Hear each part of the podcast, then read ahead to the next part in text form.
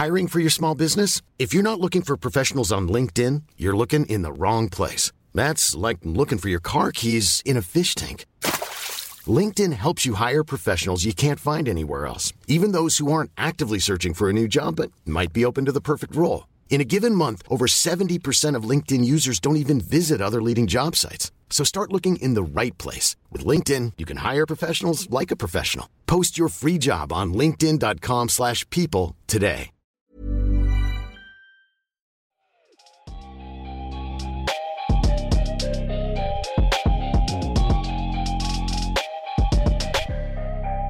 Salut à tous, c'est Ben, vous écoutez l'épisode 174 du podcast Dunk Hebdo. Au programme, on parle des meilleurs jeunes de moins de 24 ans en NBA. Cette semaine, Madiane et Alan m'accompagnent. Ça va les gars ? Salut. Salut. Allez, c'est parti.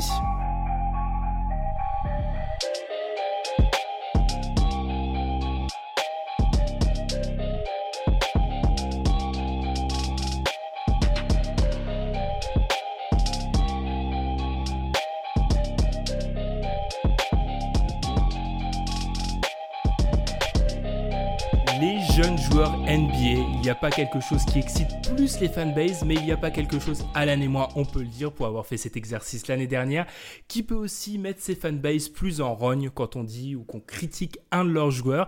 Cette année comme l'année dernière, c'était dans le One and Done, on a décidé de faire un petit classement de ses meilleurs joueurs en NBA, ses prospects. Encore une fois, c'est un exercice qui demande un peu une méthodologie, un règlement pour un peu encadrer tout ça. Cette année, Alan, on n'est plus dans le One and Done, mais dans le podcast Dunk Hebdo, donc c'est moi qui présente et c'est moi qui va te léguer la charge d'expliquer encore une fois cette méthodologie qu'on a mis en place pour faire ce petit classement des 10 meilleurs jeunes en NBA. Et bien sûr, la première règle, c'est bien évidemment celle de l'âge. Ouais, c'est ça. C'est en gros, bon, t'as pas mal de podcasteurs américains qui le font et depuis quelques années, t'as Nate Duncan notamment qui avait mis en place qui a mis la règle des 23 ans et moins, et en expliquant qu'en gros, c'était... Quand t'avais 23 ans, après, c'était comme si t'avais passé tes 4 années à la fac et donc que t'arrivais en NBA. Donc, c'était intéressant. On pouvait parler de prospect. Tu es un prospect NBA entre le moment de ta draft et peut-être 3-4 ans après. Donc, c'était intéressant de couper à ce moment-là. Il faut couper à un moment donné de toute façon. Donc, ça peut faire parler, mais il faut trouver une règle. Et puis, donc, ça, c'est 23 ans et moins. Donc, les joueurs de 23 ans sont autorisés. Les rookies sont autorisés aussi. Et puis après, voilà, dans ce qu'on verra, il n'y a pas vraiment de règles, mais dans les classements et les façons de classer, je sais que chacun met de la valeur dans des données ou des attributs sur des joueurs, des attributs physiques, des attributs techniques dans le jeu. Donc ça permet d'avoir des classements différents et donc des classements en groupe, en tiers, en quelque sorte. Ou par exemple, pour reprendre celui que tu avais fait l'année dernière, toi, quand on avait fait tous les trois avec Tom, t'avais 4 tiers en gros, donc le premier palier c'est potentiel meilleur joueur du monde, multiple All-NBA First. Je crois que t'avais Giannis dans cette zone-là. Après t'as meilleur joueur à son poste, deuxième tiers. Troisième tiers, joueur plusieurs fois All-Star et qui peut potentiellement être dans des All-NBA teams. Et quatrième, franchise player. Donc c'est dégressif en gros. C'est du meilleur à un petit peu au moins bon et ça permet de classer des joueurs dans la même zone parce que c'est pas un classement de 1 à 10. Il y a des joueurs 5, 6, 7 par exemple ou 3, 4, 5 qui peuvent se valoir et on les met dans la même bulle en quelque sorte pour pas dire lui un tel est meilleur que l'autre. Tout ça, ils sont un petit peu équivalents en gros. Exactement. Voilà. T'as rempli le taf. On comprendra.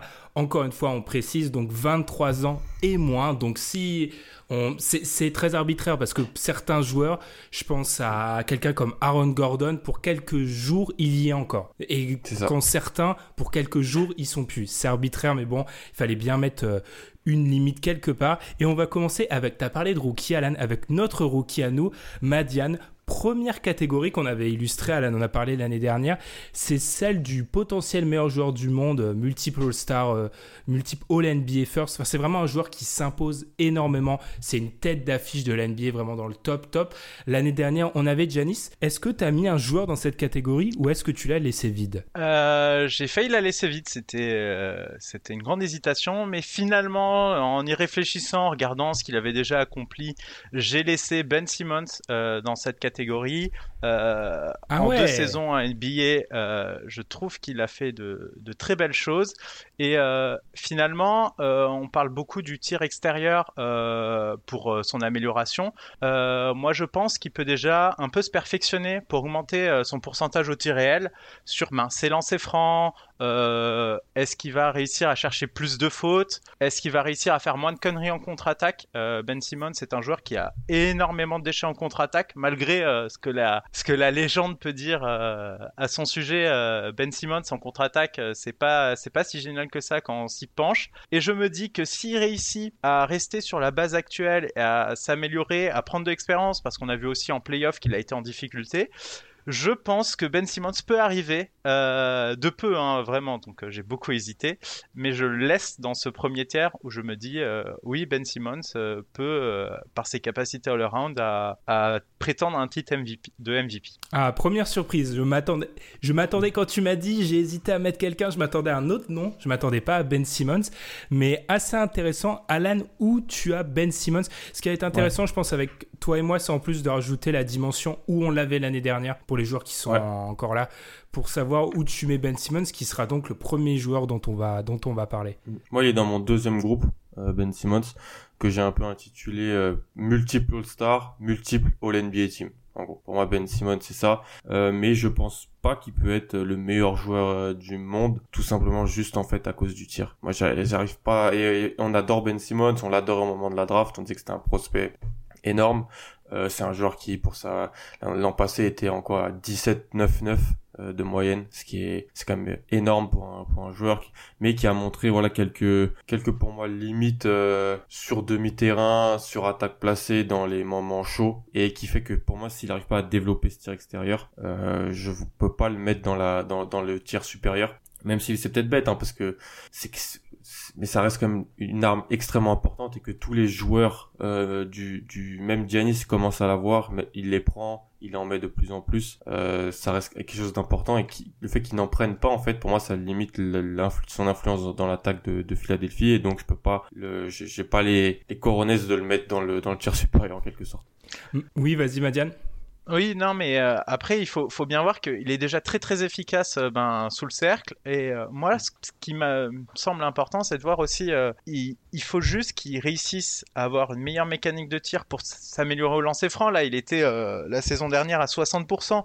Donc effectivement, on voit bien que pour moi, le lancer franc, c'est bien ce qui montre, ce qui sanctionne ta mécanique. Si jamais t'es pas bon au lancer franc, c'est sûr que ça va être très compliqué pour toi de développer un tir à 3 points. Ça s'était vu avec Lonzo Ball à son arrivée en NBA, ou en NCAA, il avait des bons pourcentages, mais on voit bien que les lancers francs, c'était pas ça. Et effectivement, en NBA, il a un peu du mal.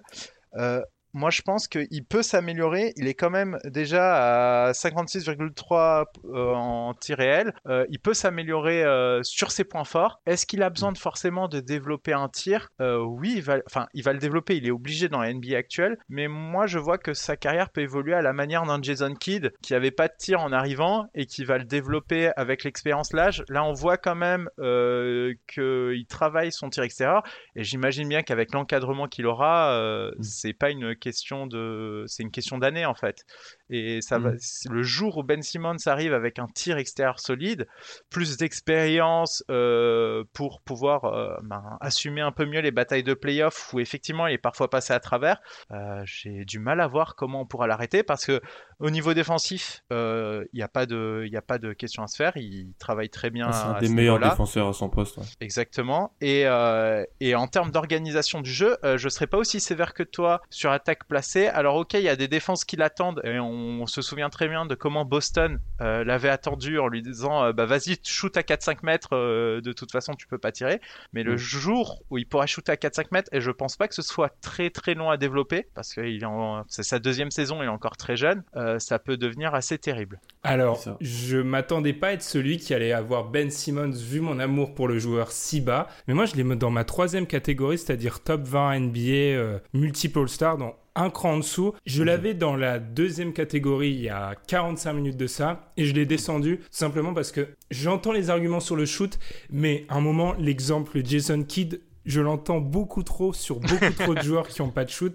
Et le fait est que la progression sur le tir pour Ben Simmons entre son année à LSU et il va entrer dans sa troisième année, c'est même pas qu'il y a une progression, c'est qu'il y a une régression. Il tente même plus les tirs à 5 mètres maintenant. Et j'ai peur qu'on arrive à un stade où ça soit psychologique. Alors certes, comme tous les étés, on a les images que voilà, il a Miami ou je sais pas dans quel gymnase de je sais plus quelle ville américaine, il met des tirs. C'est bien, mais il y a un moment où je suis assez d'accord avec Alan, tu peux pas entrer dans la première catégorie si t'es pas un minimum dangereux avec un shoot, parce qu'il va arriver à un moment où c'est plus possible en fait. Et surtout dans le contexte Philadelphie qui fait que c'est pas un contexte optimal pour lui, j'en reste persuadé. Ça va le bloquer dans sa progression à un moment et il pourra pas passer ce cadre supérieur. Pour moi, il est ric-rac entre ma 2 et ma 3e catégorie, mais je reste persuadé que le shoot, inévitablement, tu peux pas prétendre à la première sans être une menace à 4-5 mètres. C'est le minimum. J'irais même jusqu'à dire que c'est difficile d'être le meilleur joueur du monde dans la NBA actuelle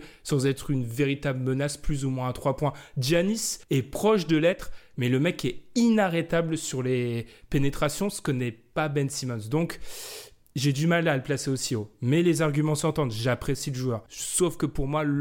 Alors qu'on est les premiers à défendre cette vision de Simmons qui n'est pas censé s'arrêter uniquement sur le shoot, mais là c'est trop haut comme stratosphère pour le faire rentrer sans shoot, selon moi, tout simplement. Mais je pars du principe que Giannis a déjà qu'il était inarrêtable, il a quand même une meilleure base l'an dernier de shoot que Ben Simmons. Là Ben Simmons, c'est vrai qu'il part de zéro. Exactement, c'est ça qui me fait un petit peu...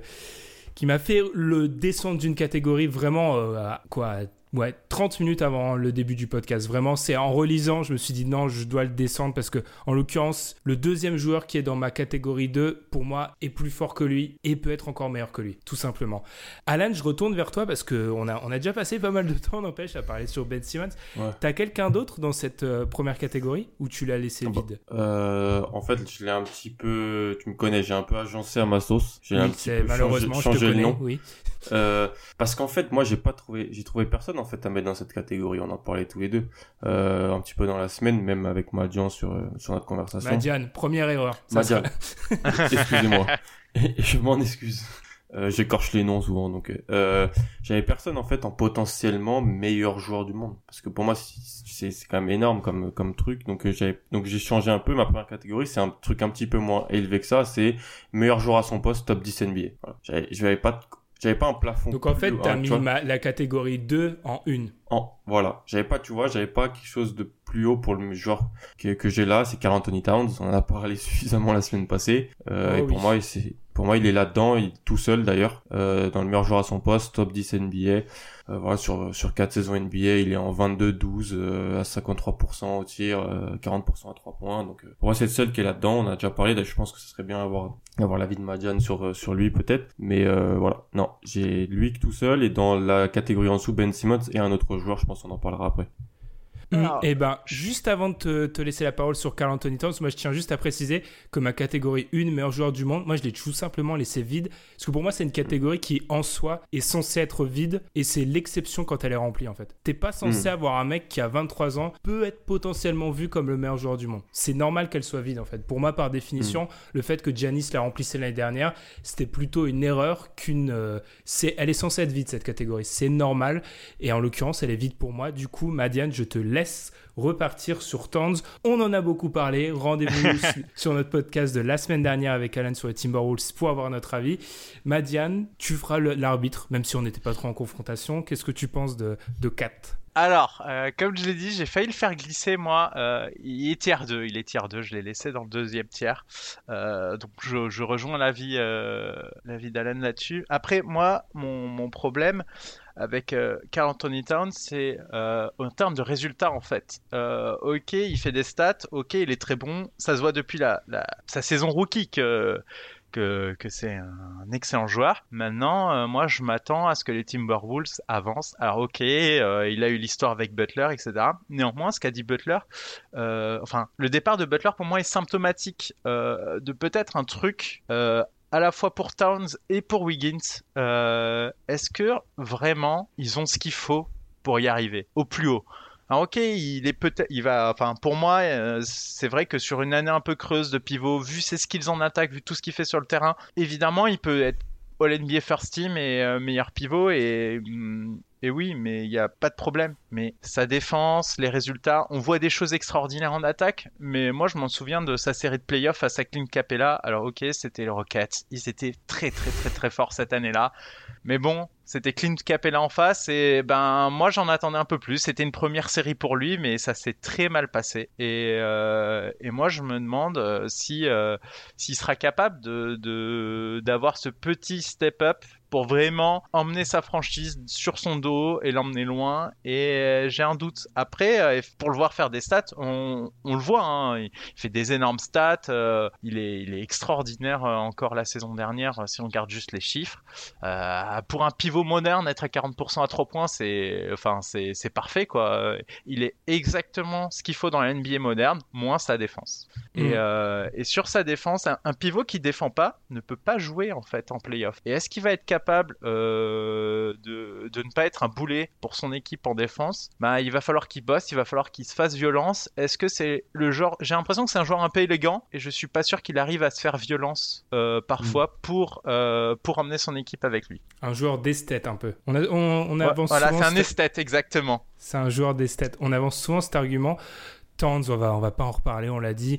Moi, je l'ai dans mon troisième groupe. J'ai un troisième groupe avec 4 joueurs, hein, très resserré, où il y a également Ben Simmons. Alan, je sais pas où tu l'as. Ah, tu l'as en premier vu que tu as changé les catégories. Ouais. Ce qui n'aurait pas dû m'étonner, en fait, mais je sais pas pourquoi j'ai été étonné quand tu as changé les catégories. Donc, du coup, pour résumer, première catégorie, Madiane, tu as donc Ben Simmons. Moi, j'ai personne. Alan a donc Carl Anthony Towns. On va descendre d'un cran, parce que moi, je suis étonné. On est à quoi ? On est à bientôt 20 minutes d'émission. Et il y a un nom que j'ai toujours pas entendu, alors que pour moi c'est le premier joueur qui apparaît dans ma liste et il est tout seul, c'est-à-dire que c'est vraiment un joueur que je vois au-dessus. J'ai pas entendu Luka Doncic pour l'instant. Luka. Oui. Ouais. Moi, il est avec Simmons dans le deuxième groupe. Moi aussi. Moi, il est tout seul dans le deuxième. Simmons était avec lui un peu avant, mais il est vraiment tout seul. Il est avec Towns chez moi dans son deuxième chapeau. Ok. Donc je pense je le mets au-dessus de Towns. Donc je pense qu'on l'a un peu tous au même endroit. C'est juste le fait que moi j'ai personne au-dessus de lui. Je vais un peu défendre ma cause. J'ai l'impression que quand on va faire cette liste, dans pas mal de joueurs, à part un du second chapeau que je sens que je vais légèrement défendre, du troisième chapeau pardon, avec tous les joueurs, j'ai quand même 2 ou 3 points noirs à mettre en avant qui me font un petit peu hésiter sur l'avenir. Doncic, mis à part si je pinaille peut-être, le pourcentage à 3 points, 33%, peut-être un petit peu plus, 72% en lancer franc, peut-être un petit peu plus, meilleur en défense, oui, peut-être la question athlétique, mais j'ai l'impression qu'il n'y a rien qui peut le stopper en fait. On voit sa deuxième partie de saison, c'est incroyable. Je l'avais déjà l'année dernière dans mon 4e chapeau, juste sur ce qu'il avait fait en Euroleague, parce que, et là je grille, je fais un petit tacle, pas les 2 pieds décollés, mais un petit tacle à Alan, je ne mets pas les rookies, moi, parce que jouer contre North Dakota State, c'est pas possible, pour moi ça ne vaut rien. Donc Doncic partait déjà très haut, il a confirmé pendant sa saison rookie, je veux dire, il est presque parfait. Juste, j'ai parlé des qualités athlétiques, c'est pour moi le truc qui m'a fait ne pas le mettre dans le premier chapeau, parce que j'estime que pour être dans l'élite de la NBA, il y a un moment où tu regardes tous les mecs qui sont dans ce tiers-là en NBA, dans cette catégorie-là, athlétiquement, c'est des monstres à un niveau qui dépasse la NBA, enfin athlétiquement, sportivement, ils sont exceptionnels, et je sais pas si Doncic sera à ce niveau-là à un moment. C'est juste ça, mais autrement, pour moi, Doncic, c'est le meilleur prospect NBA de 23 ans et moins. Enfin, sans débat possible. Alors, je peux rejoindre ton avis, mais surtout, moi, ce qui m'a frappé l'an dernier, il y avait des doutes. Tout le monde l'attendait. Le mec est arrivé en 2 semaines. J'avais l'impression que c'était plié. C'était lui le franchise player de Dallas. Alors, ok, c'est simple, mais Dennis Smith Jr. sortait d'une excellente saison, quand même. La saison rookie de Dennis Smith...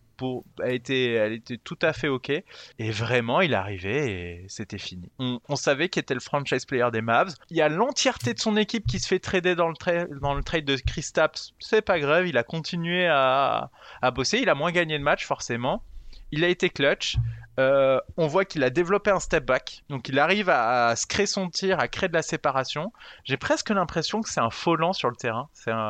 Il me fait en attaque des fois, il me fait halluciner. Et aussi, ce qu'on voit, c'est que sur pick and roll, il anticipe la réaction de la défense, c'est-à-dire que les rotations de la défense, j'ai l'impression qu'il les voit parfois en avance et qu'il va immédiatement savoir vers quel joueur faire la passe pour avoir un shoot libre dans le corner. Donc si on l'entoure de bien meilleurs shooters sur pick and roll, ça peut être vraiment dévastateur. Et puis avec Kristaps, si Porzingis revient au meilleur niveau, il va pouvoir varier pick and roll, pick and pop, il va y avoir des shooters dans tous les coins, ça va être très très dur à défendre. Alan, par rapport à Doncic, ouais, rien à rajouter. Moi, c'est peut-être comme toi, juste peut-être la dimension athlétique qui me fait que je peux peut-être pas le voir être le meilleur joueur du monde à un moment, parce qu'on parle de meilleur joueur du monde, c'était dans la première catégorie. Mmh.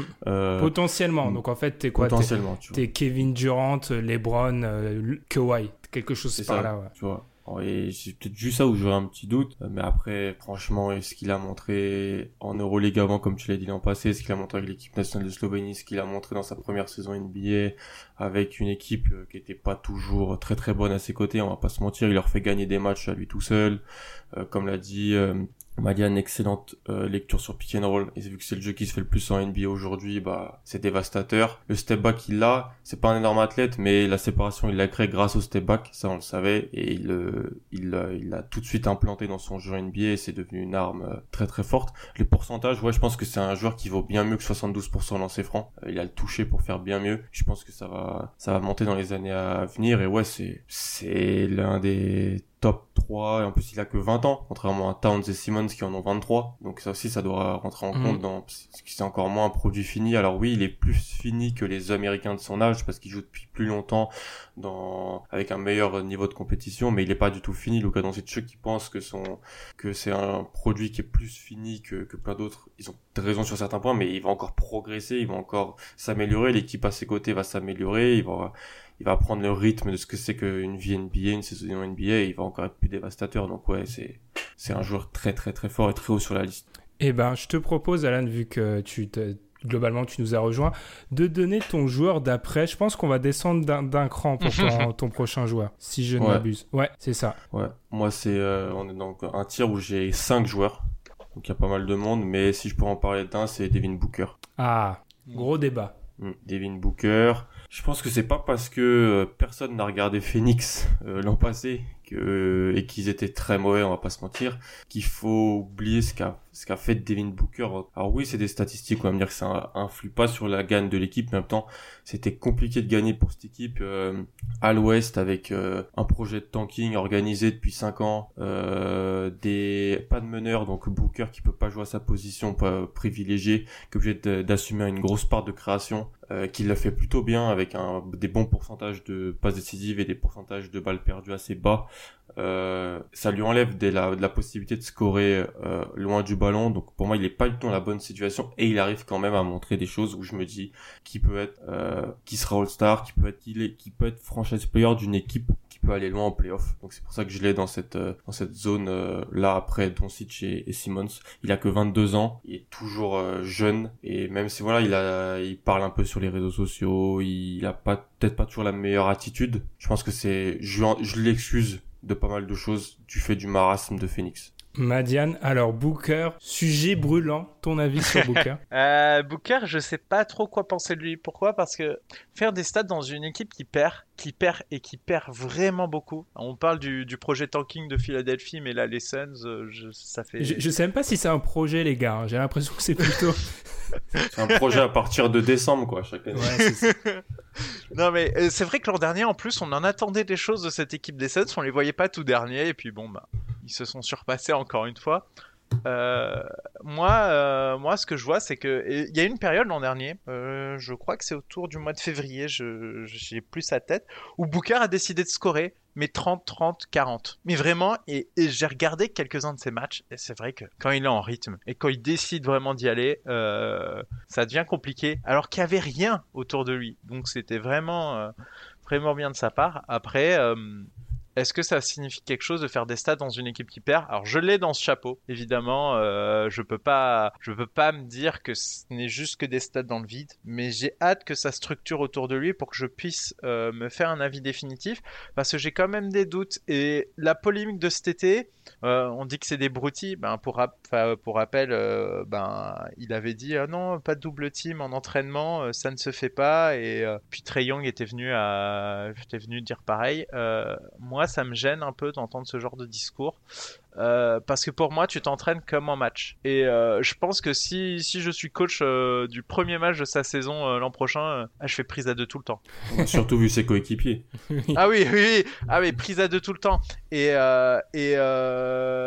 est-ce que dans son axe de progression, avoir ces idées-là, de vouloir développer son 1 contre 1, est-ce que c'est compatible avec un jeu d'équipe ? Enfin, après, je trouve que ça a été disproportionné, cette polémique, parce que tous les joueurs sont venus en disant tu doubles pas sur un match d'entraînement parce que c'est le moment où on est censé travailler des mises en place, etc. Et que techniquement, à part en sortie de pick and roll, tu vois jamais de la... Et sur post-up, tu vois jamais une prise à deux en NBA, en fait. Je comprends, en fait, moi, dans cette Houston, quand même, Houston de D'Antoni, à un moment, ils avaient systématisé la prise à deux au post-up. Hein. Et, oui, au post-up et en sortie de pick and roll quand tu blitz, mais autrement, tu vois jamais de prise à deux en NBA, en fait. Ça n'existe pas, donc je sais pas. Je te laisse la parole, mais moi, je trouve que ça rentre dans ce cas sous-entendu Alan, c'est-à-dire que Booker, il a un petit peu... J'en parlerai dans 2 minutes, mais pour moi, c'est l'anti-Towns, c'est-à-dire que lui, il a aucune marge de manœuvre. C'est-à-dire qu'il fait la moindre chose, il se fait démonter. Non, c'est clair que... Bah, après, vu la triste équipe des scènes, et vu que personne regarde, hein, parce que vraiment, pour... c'est pas la bonne heure, et aller voir les scènes, c'était pas une partie de plaisir l'an dernier. Oui, on lui pardonne peut-être moins de choses. Après, est-ce que ça va s'améliorer cette année autour de lui ? Ben même pas en fait. Je sais pas. Enfin. Il a un vrai meneur à ses côtés. Il a un vrai meneur. D'ailleurs, qui était en feu cet après-midi. Mais est-ce que ça va améliorer les choses ? C'est vrai que déjà, il a un meneur titulaire, référencé, qui sera capable effectivement de tenir la gonfle à ses côtés. On va voir. Moi, j'attends de lui à ce qu'il améliore ses pourcentages, parce qu'il n'a pas non plus eu un pourcentage extraordinaire derrière l'arc l'an dernier. Mais par contre, son pourcentage au tir réel a lui progressé.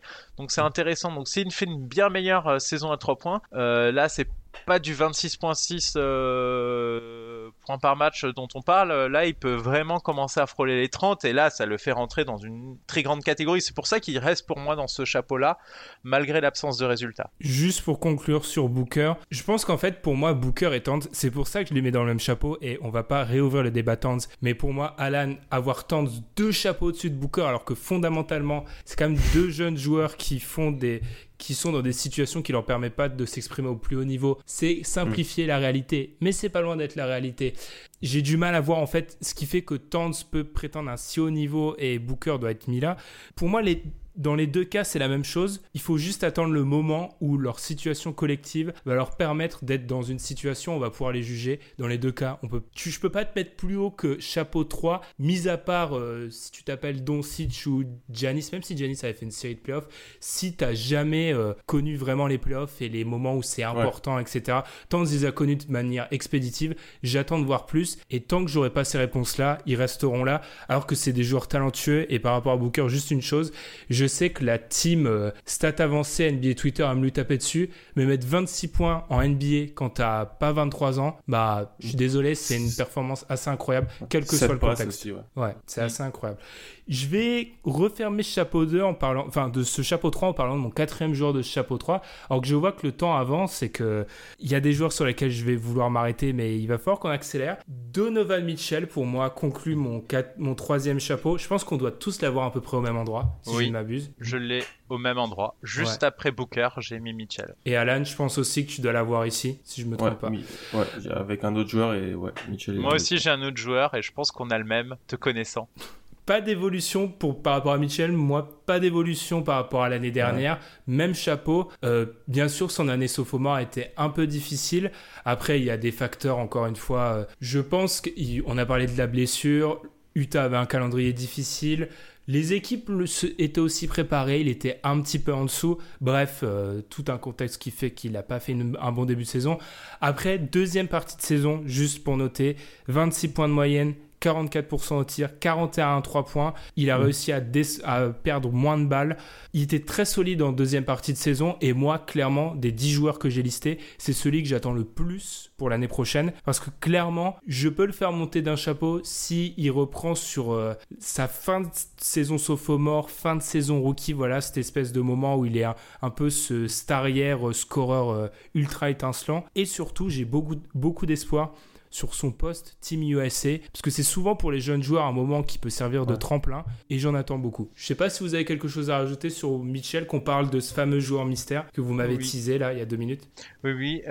Alors pour moi Mitchell, déjà les déclarations de Pop à son égard, on peut voir cet été que Pop passe pas mal de temps avec lui. Parce qu'en fait il voit en lui un leader, et c'est vrai qu'il a été dès sa première saison, ce qui est incroyable, le leader offensif d'une équipe qui a fait 50 victoires après avoir perdu leur franchise player, enfin, qui a passé un tour de playoff incroyable, un rookie qui fait ça d'entrée de jeu alors qu'on l'attendait pas, et je pense que Denver l'attendait pas du tout. Après, là, cette année, il parle de vouloir se focaliser sur de la défense. On voit que cette team USA aussi travaille pas mal sur cet aspect-là. On va voir s'il va retranscrire ça un peu plus dans son jeu, parce qu'il aura moins de responsabilités offensives. Il sera à côté d'un meneur référencé quasi All-Star. Et en plus, à côté de lui, il va y avoir à la fois du coup Joe Ingles qui est un excellent artilleur, et en plus un poste 4 maintenant qui stretch. Ça va être extrêmement intéressant à voir jouer, parce qu'il n'y a que des shooters à part Gobert dans le 5 majeur. Si c'est le 5 majeur qu'on attend tous qui sera joué à Utah. Donc il aura moins à prendre toute l'attaque sur son dos. Il pourra se concentrer un peu plus sur la défense. S'il proprifie, s'il prend moins de tirs mais avec de meilleurs pourcentages, et qu'il garde, il était à 23.8, s'il reste autour de 22-23 points avec l'ajout de Conley et de Bogdanovic, effectivement pour moi il passe un palier, et il a déjà montré qu'il avait les reins assez solides pour porter son équipe dans les moments chauds en play-off. Donc vraiment cette année, moi je vais attendre énormément de lui. Alan, un petit mot sur Mitchell et ensuite Alors, ce joueur mystère, c'est qui ? Moi, c'est Trae Young. Eh ouais, pareil, Trae Young aussi pour ce chapeau.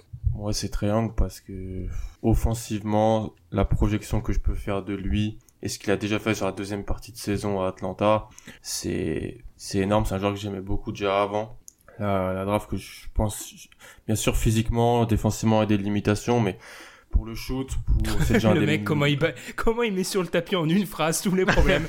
non mais vous savez, il se fait exploser en défense, mais c'est un des tout meilleurs passeurs de la NBA, un des tout meilleurs initiateur offensif sur pick and roll, et qui est un joueur qui a potentiellement des meilleurs tirs à 3 points de toute la ligue. Donc rien que pour ça, pour moi, il mérite d'être là. Il est extrêmement adapté au jeu actuel de la NBA. Quand on l'a vu à Oklahoma en NCAA, il a décliné au milieu de la saison, mais pourquoi ? Parce que déjà physiquement, mais en plus toutes les défenses, en fait, ne jouaient plus que pour lui. Ouais, et il avait vraiment du mal à s'exprimer. Mais là, en NBA, avec un bon supporting cast, offensivement, ça va être le feu. Toute sa carrière, ça va être le feu. On parle de défensivement, mais moi, je me rappelle d'Isaiah Thomas, qui était encore pire, parce que il n'a pas de très long bras, mais il n'a pas la taille d'Isaiah Thomas. Il peut y arriver à se faire cacher par des coéquipiers. Il fait quand même 1m88, alors effectivement, il a des tout petits bras. C'est ça qui fait qu'à mon avis, il sera, quoi qu'il arrive, limité. Mais mine de rien, à 3 points, pick and roll. En fait, il a le jeu NBA moderne. Et en plus, sous le cercle, on pourrait penser qu'il aurait du mal à s'imposer. Mais j'ai vu quand même plusieurs fois réussir à avoir le panier avec la faute, donc finalement il est pas si frêle que ça sous le cercle. Il va de moins en moins sous le cercle. Maintenant il a développé un flotteur aussi qui est super bon, et il est bon dans cette zone là aussi, il est bon pour scorer. Il sait très bien que s'il va au cercle, il y a quand même des chances pour qu'il se fasse stopper, donc il développe ce jeu là intermédiaire aussi qui est intéressant. Alors j'ai Trae Young un cran en dessous, avec écrit entre parenthèses derrière son nom peut prétendre à un spot plus haut. Donc, je suis pas si loin que vous. C'est juste que défensivement, je peux pas. J'entends l'argument Isaiah Thomas, mais pour moi, le chapeau 3, comme je l'ai intitulé, c'est-à-dire pas ce qu'a fait Alan, la catégorie 3, c'est top 20 NBA. Alors, n'en déplaise aux fans de Boston qui ont créé une hype à Isaiah Thomas à un moment, Isaiah Thomas n'a jamais été top 20 NBA pendant une période longue. Donc, pour moi, c'est toujours rédhibitoire. Je suis persuadé que dans un an, quand on refera ce classement, Trae Young sera 3 dans la catégorie au-dessus, j'en suis persuadé. C'est juste que tu peux pas être pour moi dans cette catégorie-là quand l'année dernière, tu étais dernier en NBA au defensive plus-minus. Genre, c'est pas possible. Il y a un moment où il y a être pas bon en défense et être un poids pour ton équipe. Et pour l'instant, c'est un poids pour son équipe. Est-ce qu'il va le rester? À voir. Même son coach Lloyd Pierce en sortie de saison a dit que même lui a avoué qu'il y avait beaucoup de travail à faire sur cet aspect-là. Donc, à voir. J'aimerais être surpris. Je pense que je vais être surpris. Mais la défense peut pas t'amener... c'est qui le meilleur joueur en NBA actuellement qui est arrière, hein, en plus, qui est nul en défense, mais nul. Harden. Non. Pas. Tu parles... Attends. Parce que là, tu m'as tellement surpris avec la rapidité de ta réponse que je dois réfléchir. Non, mais il est pas nul, mais il est pas très bon. Oui, mais il est pas au niveau où ses capacités athlétiques le limitent tellement que tu peux le cibler possession après possession. J'ai trouvé ma réponse. Ouais. 30 secondes. Ça pourrait être plus, je sais pas, Kemba ou un joueur comme ça. Ouais, pour moi c'est Kemba. Et on verra la saison prochaine, mais j'ai toujours été, je l'ai dit plus d'une fois dans cette émission, je suis persuadé que Kemba a des limites structurelles à son jeu qui font une fois arrivé dans certains niveaux de playoff qu'il a jamais vu, ça lui posera problème. Mais après Booker a été pire que lui l'an dernier. Après il était dans une équipe encore plus triste que la sienne, mais Booker n'a pas non plus défendu des masses l'an dernier. Alors lui, c'est plus structurel, c'est plus lié au fait qu'effectivement, je pense pas qu'il réussisse à pouvoir devenir ne serait-ce qu'un défenseur décent. Mais un bon coach pourrait arriver à quand même garder son potentiel offensif et le cacher en défense. On peut trouver un moyen. Donc je suis pas non plus si négatif à son propos. Après, juste pour défendre Booker, après il faut vraiment qu'on enchaîne parce que là on prend du retard. Par rapport à Booker, lui avait quand même attiré le char d'une équipe totalement déstructuré. Enfin bref, on a assez parlé de Phoenix. J'ai même plus envie de parler de Phoenix en fait. On continue. Je pense qu'on a tous fini ce chapeau 3. Peut-être chapeau 4 un peu plus rapidement, parce qu'on va passer sur des joueurs bien sûr qui restent très forts, mais peut-être un cran en dessous. Personnellement, mon chapeau 4 est constitué, je vais y arriver, de 3 joueurs. Allez, je vais te laisser la parole, Madiane, pour commencer, pour ouvrir le bal sur ce chapeau d'après. Parce que je pense qu'on va quand même se rejoindre à un moment sur certains joueurs. Ben, pour moi, déjà, je le trouve un peu triste, ce chapeau, quand on compare avec l'an dernier. Très triste. Ça devient dur. Là, pour tout dire, j'ai failli considérer Zach Collins. donc à un moment... John Collins, non ? John Collins, pardon. Oui, parce que Zach, c'était... Non, pardon, effectivement. John Collins, ça aurait pu être encore plus triste. Donc j'ai failli le considérer. Ça devient compliqué. Je vais commencer par celui qui est All-Star, dans l'eau d'Angelo Russell. Bon, on va voir ce que ça va donner aux Warriors. Est-ce que c'était vraiment All-Star l'an dernier ? Enfin, il y avait de bien meilleurs joueurs à son poste. Après, il était à l'Est, il est tombé sur le bon moment.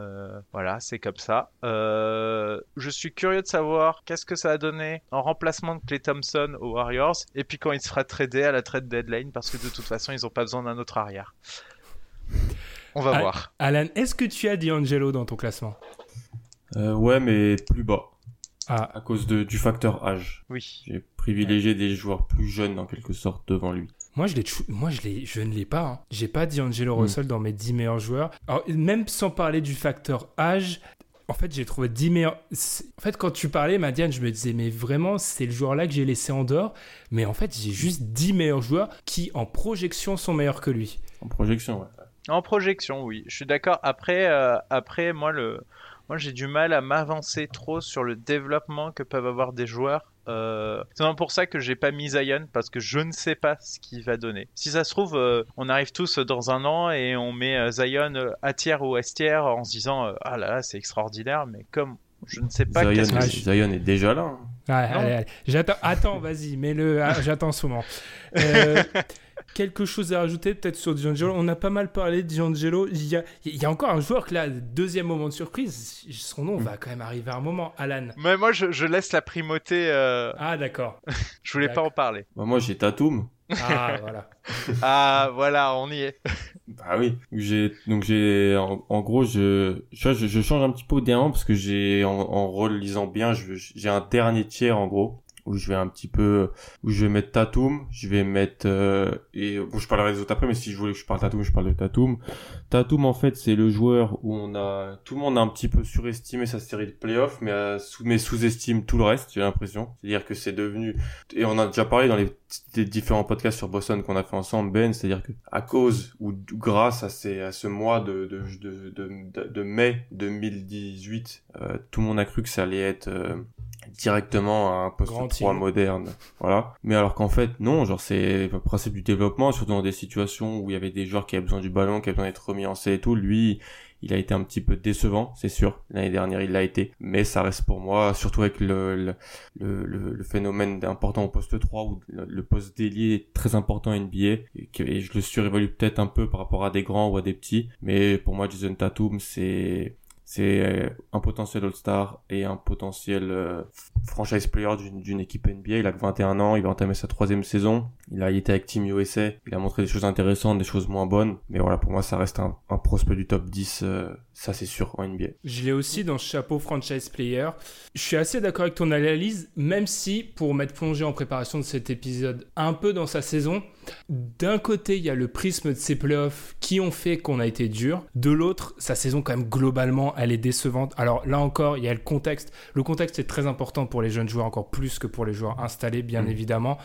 Mais le contexte a été difficile, mais c'est vrai que globalement, on a caricaturé un peu avec ses mi-distances, c'est vrai, moins de réussite au shoot, enfin, moins bon en fait que sur la fin de sa saison rookie. Après, on est toujours même si la plupart des exemples qu'on a déjà cités tend à prouver le contraire, on est quand même toujours enclin à penser que la fin de la saison rookie d'un mec est quand même préfigure ce qu'il peut faire par la suite. En l'occurrence, c'était pas le cas, mais ça reste décevant. Après, il y a trop de talent, il y a trop eu de flash pour que je le descende plus bas. Moi, honnêtement, et c'est là où je vais pas me lancer des fleurs, mais il est au même niveau que l'année dernière en fait. Enfin, j'ai pas été pris par les subprimes, j'investis toujours le même quota dans Jayson Tatum, mais ça restera un des meilleurs jeunes joueurs de la NBA. C'est juste, c'est pas un talent générationnel comme aiment dire les Américains. Madiane, où est-ce que tu as Kylian Ntatum? Kylian Ntatum, je l'ai au même niveau en fait. Je l'avais au-dessus de D'Angelo Russell, mais je voulais pas tout de suite en parler. Donc j'ai préféré parler du All-Star de ce chapeau. Et il a quand même pas un âge très très avancé. Il peut montrer de meilleures choses. C'est un bébé. Oui, exactement. Et tu as bien fait de ne pas investir sur lui. Tu n'as pas succombé à la hype. Après, c'était à Boston. Il y a eu des flashs quand même. Il y a eu de très belles choses contre Cleveland en playoff. Même contre Philadelphie. Oui. Mais est-ce que les Celtics de l'an dernier étaient un environnement assez sain pour lui? Ça parle pas encore assez, j'ai l'impression, mais il a l'air de s'être passé quelque chose dans cette équipe l'an dernier. Et je serais très curieux de savoir, parce qu'on a quand même eu le départ d'Alorford, alors qu'on s'y attendait pas forcément. Quand il décline son option, on s'attendait à ce qu'il re-signe à Boston, et finalement il se barre à Philly. Vraiment, je me demande ce qui a bien pu se passer dans ce vestiaire. Donc là, j'ose espérer que ce sera beaucoup plus sain cette année, avec l'arrivée de Kemba. Je pense qu'on en saura un peu plus à la fin de cette saison. J'ai pas envie d'être trop sévère pour la saison dernière, parce qu'en fait, elle n'a été évidente pour personne dans cette équipe. Et finalement, Boston a déçu dans sa globalité. Et on les attendait pas à ce niveau-là l'an dernier. Après ce qu'ils avaient montré sans Kyrie et sans Hayward, on verra bien ce que ça donne cette année. Donc pareil, j'investis pas trop dessus. Il me semble être à sa place dans ce classement.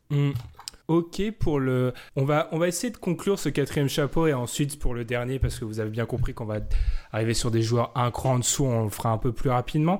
Quelqu'un dans ce quatrième chapeau d'un peu franchise player, des joueurs en plus? Moi j'ai Zion, mais... mais c'est le moment. C'est tôt, mais c'est que sur le potentiel, quoi. Bah, on en a parlé de base. Je suis d'accord avec Madiane, je peux pas mettre Zion, et aussi en fait il y a un moment où je me suis dit je vais le mettre, et ensuite je me suis dit je le mets où en fait, parce que si je cède vraiment à tous les scouting reports pré-draft, je vais le mettre un ou deux en fait. Enfin, ouais.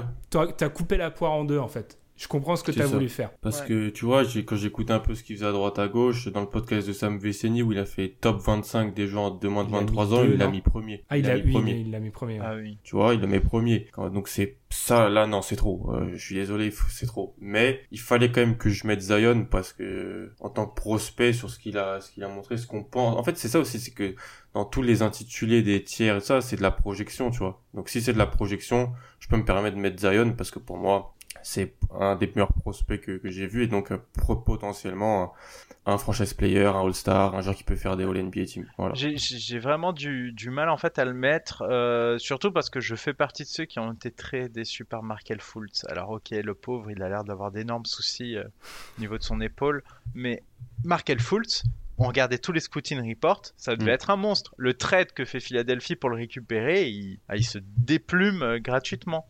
Et quand on voit ce qu'est devenu Jayson Tatum et ce que devient Markelle Fultz, c'est difficile a posteriori c'est pour sûr. Philly. Donc moi je ne me prononce pas. Moi aussi j'avais envie de le placer, mais si ça se trouve c'est pas le meilleur joueur de sa draft et on n'en sait vraiment rien. Donc est-ce que c'est juste de mettre Zion alors qu'il n'a pas joué un match, alors que si ça se trouve dans 6 mois on se dit RJ Barrett à New York, magnifique. Non, on peut pas savoir. On se dira pas ça.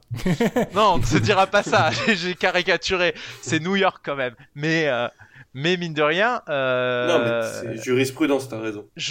Markelle Fultz, ça m'a quand même bien marqué, on s'attendait à d'énormes choses de la part de ce jeune joueur et on n'a rien, il est absent de ce classement, il est nulle part en NBA. Et il est même pas, on n'y a même pas pensé, c'est surtout ça hein, c'est... Oui c'est ça, c'est un numéro 1 de draft pour lequel les Sixers se sont déplumés.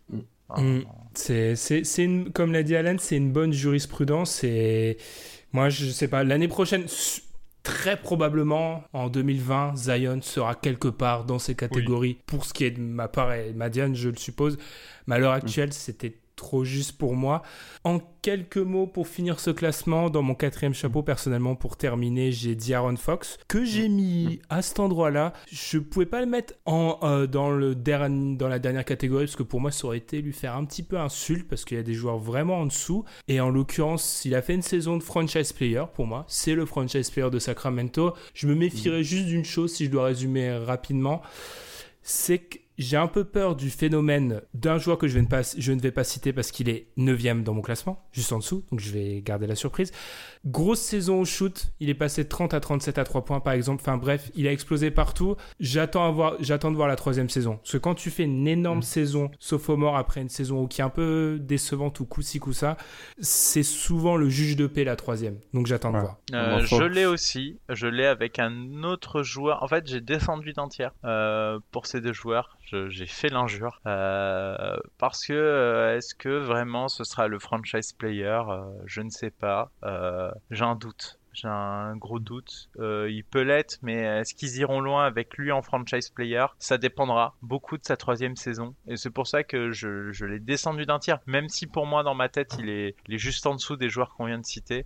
Mais c'est vrai qu'il a fait d'énormes progrès. C'était un peu inattendu. Et les Kings ont très bien joué l'an dernier. On s'y attendait pas. Vraiment pas. Et j'espère qu'il fera une excellente 3e saison parce que c'est un joueur que j'aime bien, mine de rien. C'est un peu un petit chouchou. Quand je l'ai vu face à Lonzo Ball en NCAA, je suis tombé amoureux. C'était très drôle. J'avoue, j'avais envie de détester Lonzo Ball à ce moment-là. Donc voilà, on va voir sa 3e saison. Mais en tout cas, les progrès qu'il a fait sont extrêmement intéressants. Et effectivement, il a un bon shoot, il a un bon pourcentage. Il va vite. Il faut qu'il arrive à mieux gérer le demi-terrain. Mais il fait quand même... il a un bon ratio assist-turnover la saison dernière. Donc vraiment d'excellents progrès. Et j'en attends beaucoup de lui cette saison. Et moi aussi, je l'ai dans la même zone. Énorme progrès au shoot, franchement c'était inattendu parce que même quand on le voyait à Kentucky il ratait, mais il ratait mochement, et là, mais il a toujours eu la mécanique plutôt pas mal, et là franchement comme tu as dit Ben, grosse progression, à voir s'il va réussir à faire ça, à continuer. Après de ce qu'on peut lire, c'est un gros travailleur, donc c'est aussi quelque chose d'important, je pense, chez les jeunes. Il a l'air de bien d'être déterminé, donc je pense que c'est positif pour lui. Et ouais, il est dans mon dernier tiers, moi, avec un autre joueur. Et bah allez-y, nous reste quelques petites minutes, donc allez-y pour conclure. Bah on va à tour de rôle conclure notre classement, en fait. Je pense que ça va être plus simple. Alan, je te laisse conclure avec ton dixième joueur, en fait. Ouais, Jamal Murray. Ah tiens. Moi, c'est Jamal Murray. Bon, parce que je suis biaisé, j'aime beaucoup Jamal Murray. Beaucoup trop. Ça se sait trop, son nom, d'ailleurs. Pour moi, voilà, ça peut être une deuxième option dans quelques années d'une équipe qui va très loin en playoff et un All-Star. Je trouve que c'est un très beau joueur, qui doit encore progresser, bien sûr, dans sa sélection de tir, dans pas mal de choses, mais je trouve que ce qu'il montre, à Denver, aux côtés de Jokic, dans une équipe où il y avait pas mal de blessés, pas mal de turnovers, lui, il a été là, il a fait une saison solide, il a fait des playoffs, coup-ci, coup-ça, je dois l'avouer, mais voilà, il a 22 ans, c'est un joueur qui peut créer son tir, c'est un bon initiateur offensif en progrès, et donc, pour moi, il fait partie des 10 meilleurs joueurs. Il était en balance avec Jaren Jackson Jr. et je privilégie toujours la création de tir et chez un arrière plutôt que la défense chez un grand. C'est un petit peu philosophique, mais donc j'étais sur Jamal Murray. Ah, c'est étrange parce que du coup tu viens de citer deux joueurs et il en manque un, le numéro 1 de la draft l'an dernier, je vais mettre DeAndre Ayton pour clore. Ouais. Pourquoi ? Parce qu'en fait dans le marasme des Suns, bah, il a pas fait une si mauvaise saison rookie que ça, 16 points, dire bon, à roquer, c'était n'importe quoi cette équipe, mais il avait pas de meneur, pour jouer sur pick and roll, ça, c'est totalement. Et je me demande ce que ça donne. Enfin, moi je me suis dit, vraiment, il a fait les poubelles toute la saison et finalement il n'a pas fait une si mauvaise saison que ça. Je me demande ce que ça pourra donner l'an prochain et il est un peu plus jeune que Jamal Murray. J'ai beaucoup hésité entre les deux, mais je me suis douté que personne n'en parle parce que personne ne parle de DeAndre Ayton. C'est triste pour un numéro 1 de la draft. C'est vrai. mais vraiment, littéralement, au bout d'une semaine, tout le monde a regardé Luka Doncic et après, au bout de 6 mois, tout le monde a parlé de Trae Young, mais DeAndre Ayton, personne ne regardait les Suns, personne n'en a parlé. On parle plus de Shaq et Julius Alexander que lui, quoi. C'est sûr. Exactement. Ouais. Et pour moi, il n'a pas fait une si mauvaise saison que ça, et je trouve que c'est bien au milieu du néant absolu qu'étaient les Suns. Donc maintenant, ils ont un meneur référencé, ils ont un très bon arrière, il est là pour tenir la raquette, il faut qu'il progresse défensivement, si offensivement il se contente de faire les poubelles, ça peut être très très bien, franchement je me dis qu'avec son moteur, il a une certaine mobilité, en défense ça a commencé à le faire, et j'avais envie d'en parler parce que vraiment tout le monde l'a oublié. Non, c'est assez juste pour avoir vu certains classements, en préparant cette émission, on parlait de Alan Tassi, chez Gilius Alexander. Dans de nombreux classements, il est derrière lui, alors que je trouve qu'encore une fois, chez Gilius Alexander, en fait, il est solide partout, mais il y a une hype qui se crée un peu autour de lui, qui est un peu artificielle. Et du coup, pour conclure mon classement, parce que moi, il me restait deux joueurs, en fait, à citer, vu que j'ai pas mis Zion ni D'Angelo. J'ai aussi Jamal Murray, et bizarrement, même si Alan est trop fan de Jamal Murray, mon analyse est bizarrement la même, donc ça me fait un peu peur. Seul problème avec Jamal Murray, c'est que c'est un exercice où il faut un peu sortir le joueur de son contexte, et j'ai du mal à sortir Jamal Murray du contexte des Nuggets, parce que j'ai quand même l'impression que autant on a cité certains joueurs qui sont dans des situations difficiles, lui est dans l'endroit parfait pour son profil. Et dernier joueur, et ça me tue de mettre deux Celtics, mais Jaylen Brown, c'est un ailier athlétique, donc forcément j'aime. C'est ça.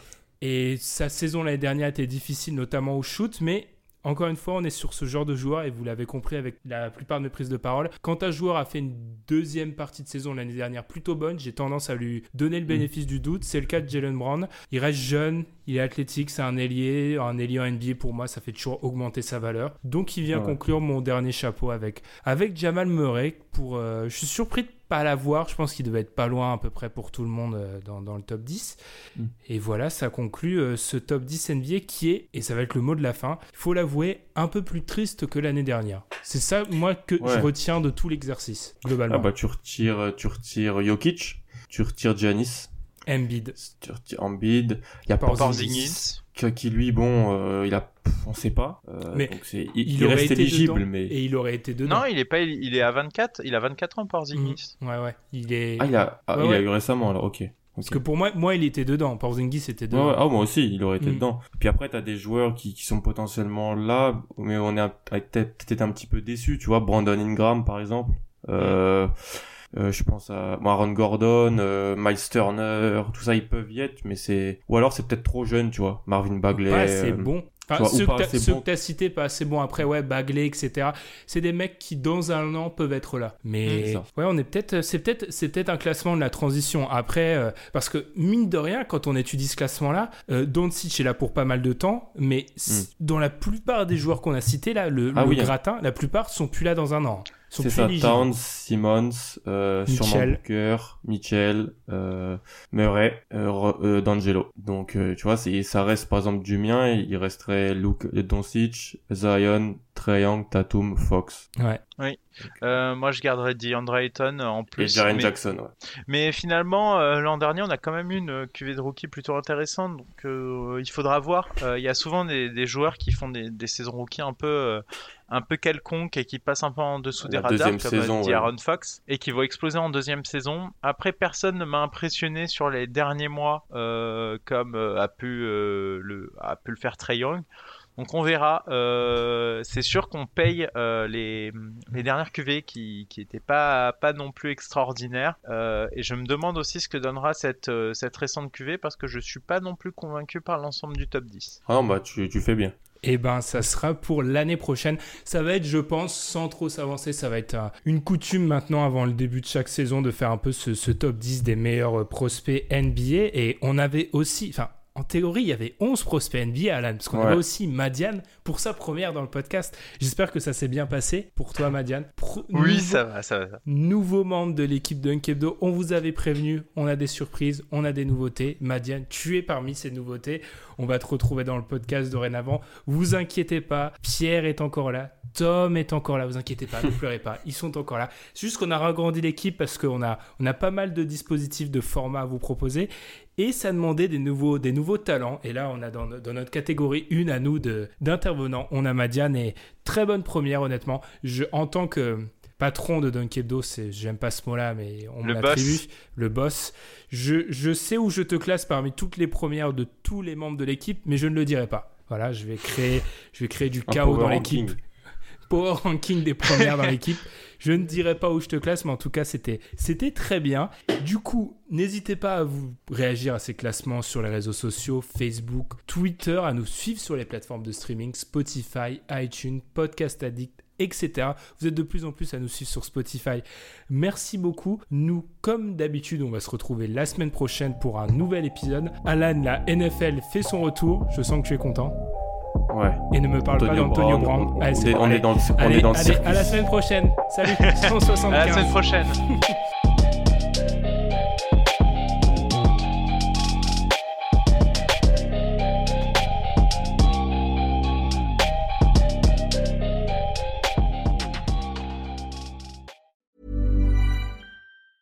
Normally, being a little extra can be a bit much, but when it comes to healthcare, it pays to be extra. And United Healthcare makes it easy with Health Protector Guard fixed indemnity insurance plans. Underwritten by Golden Rule Insurance Company, they supplement your primary plan, helping you manage out-of-pocket costs without the usual requirements and restrictions like deductibles and enrollment periods. So when it comes to covering your medical bills, you can feel good about being a little extra. Visit uh1.com to find the Health Protector Guard plan for you.